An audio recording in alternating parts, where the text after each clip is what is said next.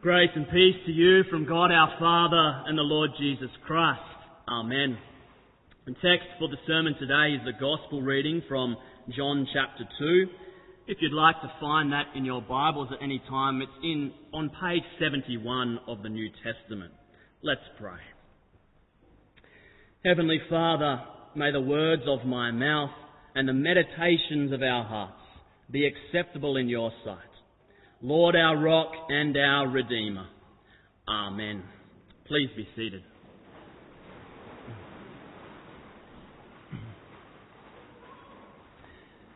Our text today ends by John saying that Jesus did this, the first of his signs, and revealed his glory, and his disciples believed in him. And I want to begin by drawing your attention to that word sign. Because that's a special word for John in his gospel. It's John's word for miracle. There's different words you could use for a miracle. John uses this word, a sign. So what's a sign? A sign is something that points to something else, doesn't it? It points beyond itself. And so what John is saying is that these works of power that Jesus does are not simply to get your attention, but they point beyond themselves. They point to deeper truths about who Jesus is and what he has come to do. And seeing as this is the very first sign that Jesus does, I think it's fair to conclude that there's some special significance here. This is the very first thing that God wants to reveal to us about Jesus and all that He's come to do. So what is it pointing to? There's many things that we'll see as we go through the text. But the overarching message that it's pointing to is that who Jesus is and what He's come to bring is far more like a joyful wedding feast than anything else. Isn't that an important message for us today? Because so many people see the Christian faith as nothing more than a dreary set of rules to follow. And so they've rejected it or given up on it. But Jesus says it's nothing of the sort. It's far more like a joyful wedding banquet. That's what this points to. So as we meditate on this sign with that overarching theme, we'll look at two main points from the text. First, we'll see our emptiness and what to do with it.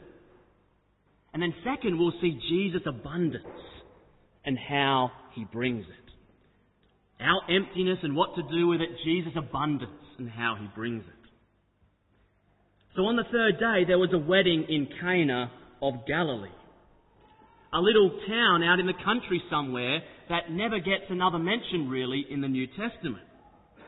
Jesus' mother was there, we hear, and Jesus and his disciples were also invited. And the wine ran out. Now, it's quite possible that this wedding was of a relative of Jesus, maybe even one of his brothers or something like that. Because you might have noticed how Mary appears quite prominent in the story. She's very invested in this celebration. Now, a few notes on wedding customs here.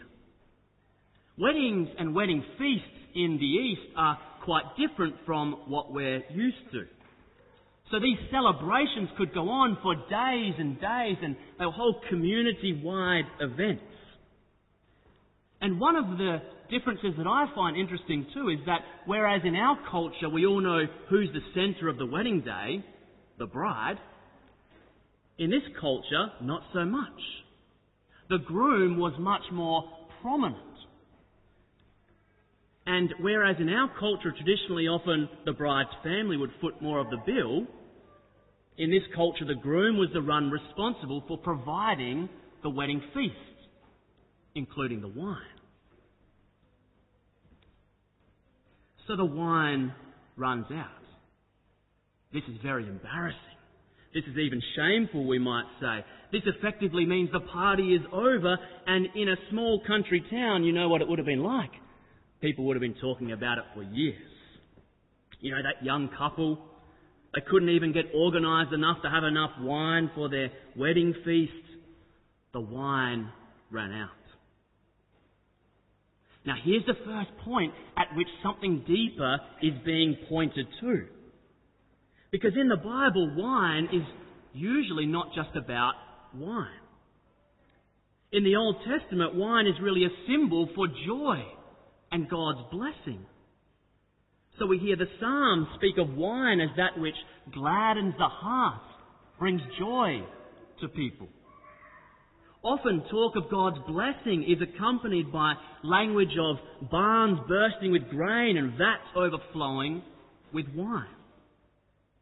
And when Israel turns away from the Lord and comes under judgment, their situation is depicted as the vineyards being destroyed and there being no wine.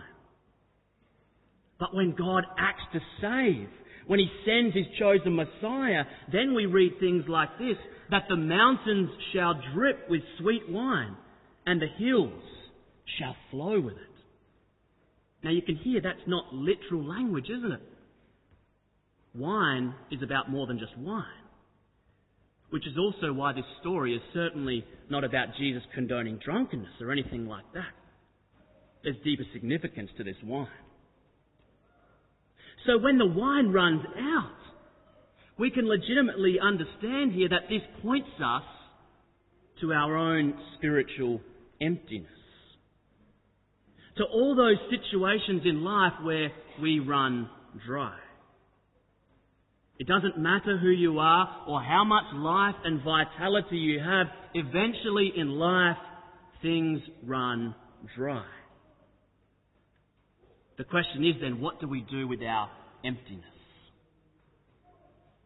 Well, let's see what Mary does. Mary comes to Jesus and says, They have no wine. Jesus' response is not particularly enthusiastic, is it? Woman, what concern is that to you and me? My hour has not yet come.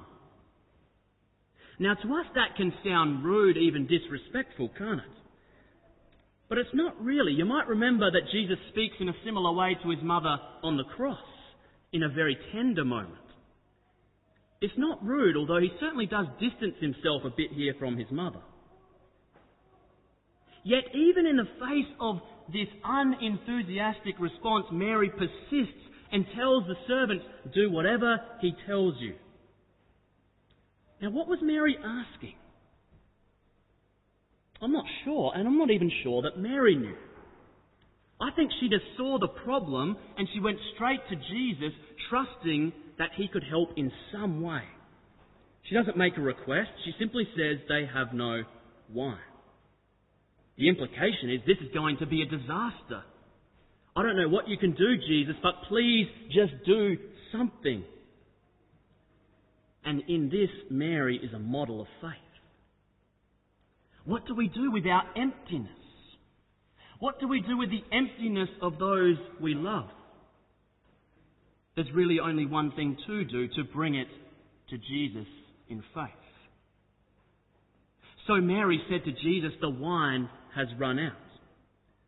We come in our emptiness and we say to Jesus, the treatment the doctors can offer me has run out.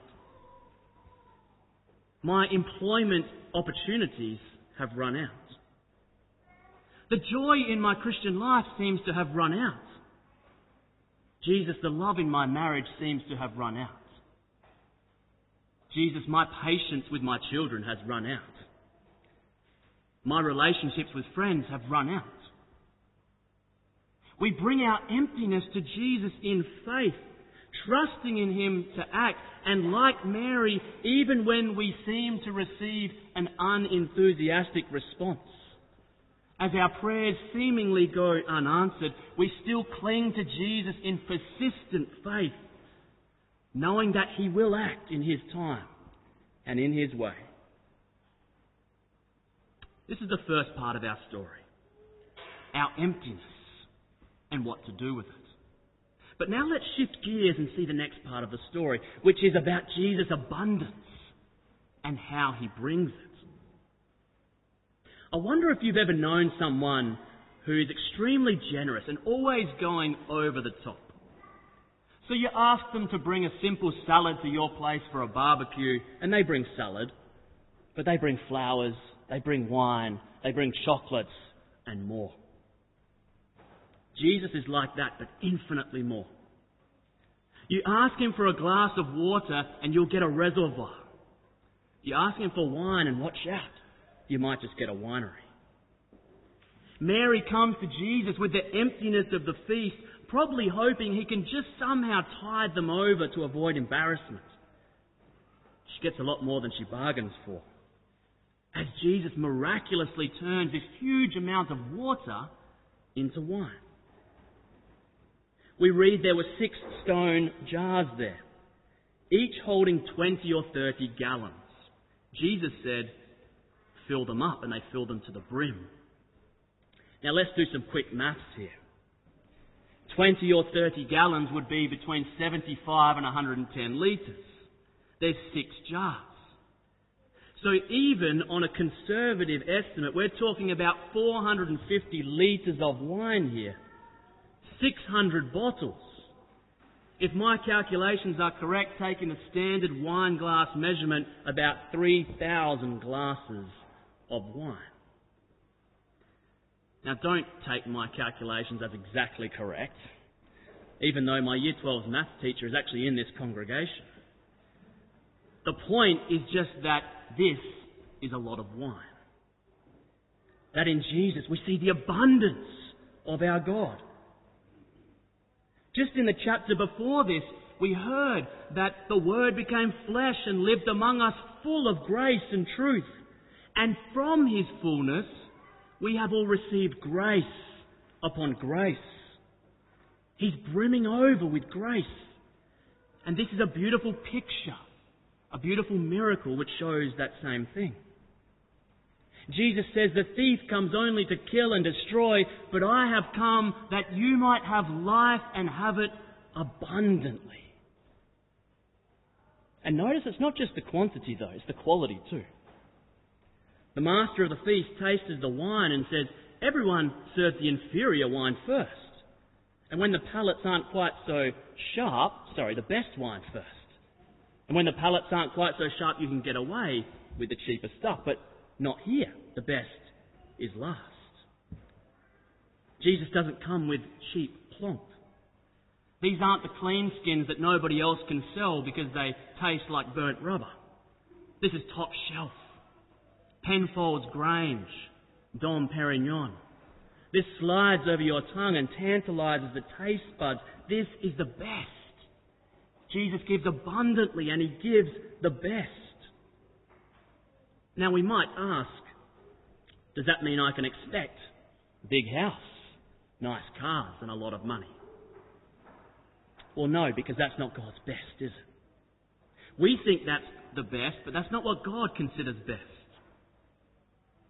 A good verse to keep in mind in connection with this theme of the abundance of God is in Ephesians 1, where Paul says, Blessed be the God and Father of our Lord Jesus Christ, who has blessed us in Christ with every spiritual blessing in the heavenly places. Notice not cars and houses, every spiritual blessing in heaven. Life, salvation, forgiveness, the Holy Spirit, the eternal wedding feast. This is the abundance of God for you. So, in contrast with our emptiness, we see abundance in Jesus. But how does he bring this abundance?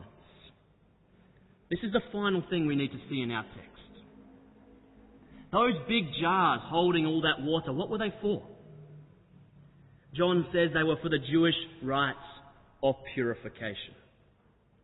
And again, it seems this is a sign to something deeper that this same Jesus who comes to bring abundant joy also comes to be the ultimate purifier.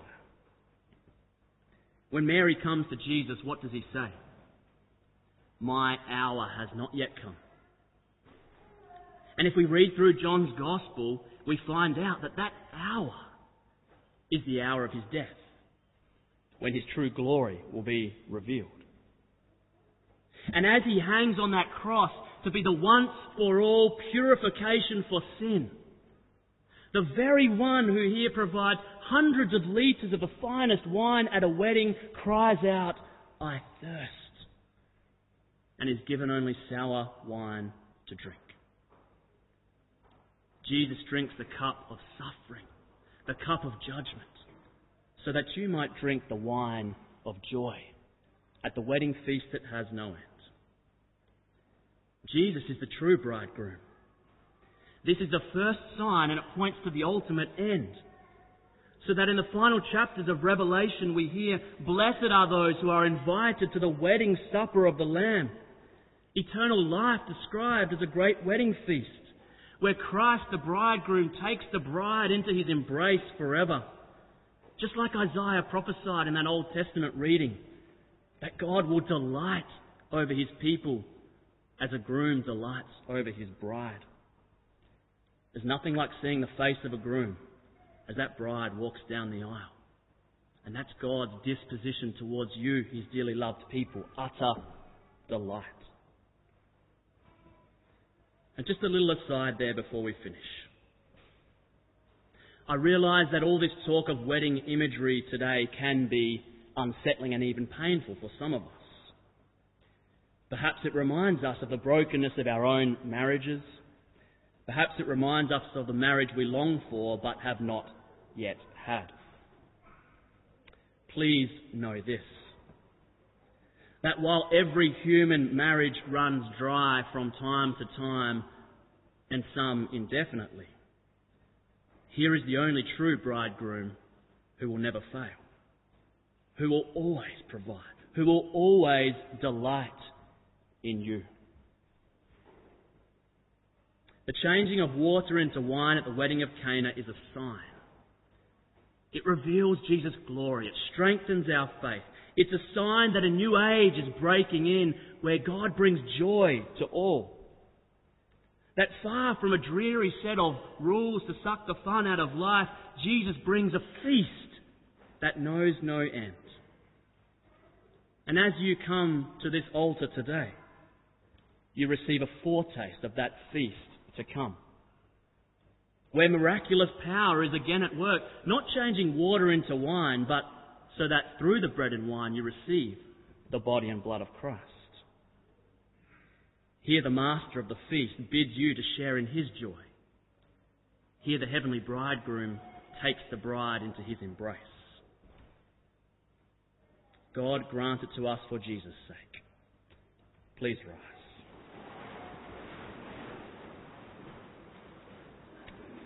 Lord Jesus, Lord of the feast, our heavenly bridegroom.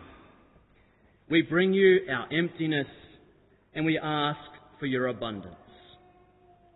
We thank you for drinking the cup of suffering so that we might drink the wine of joy in the feast that knows no end. And the peace of God which passes all understanding, guard your hearts and your minds in Christ Jesus. Amen.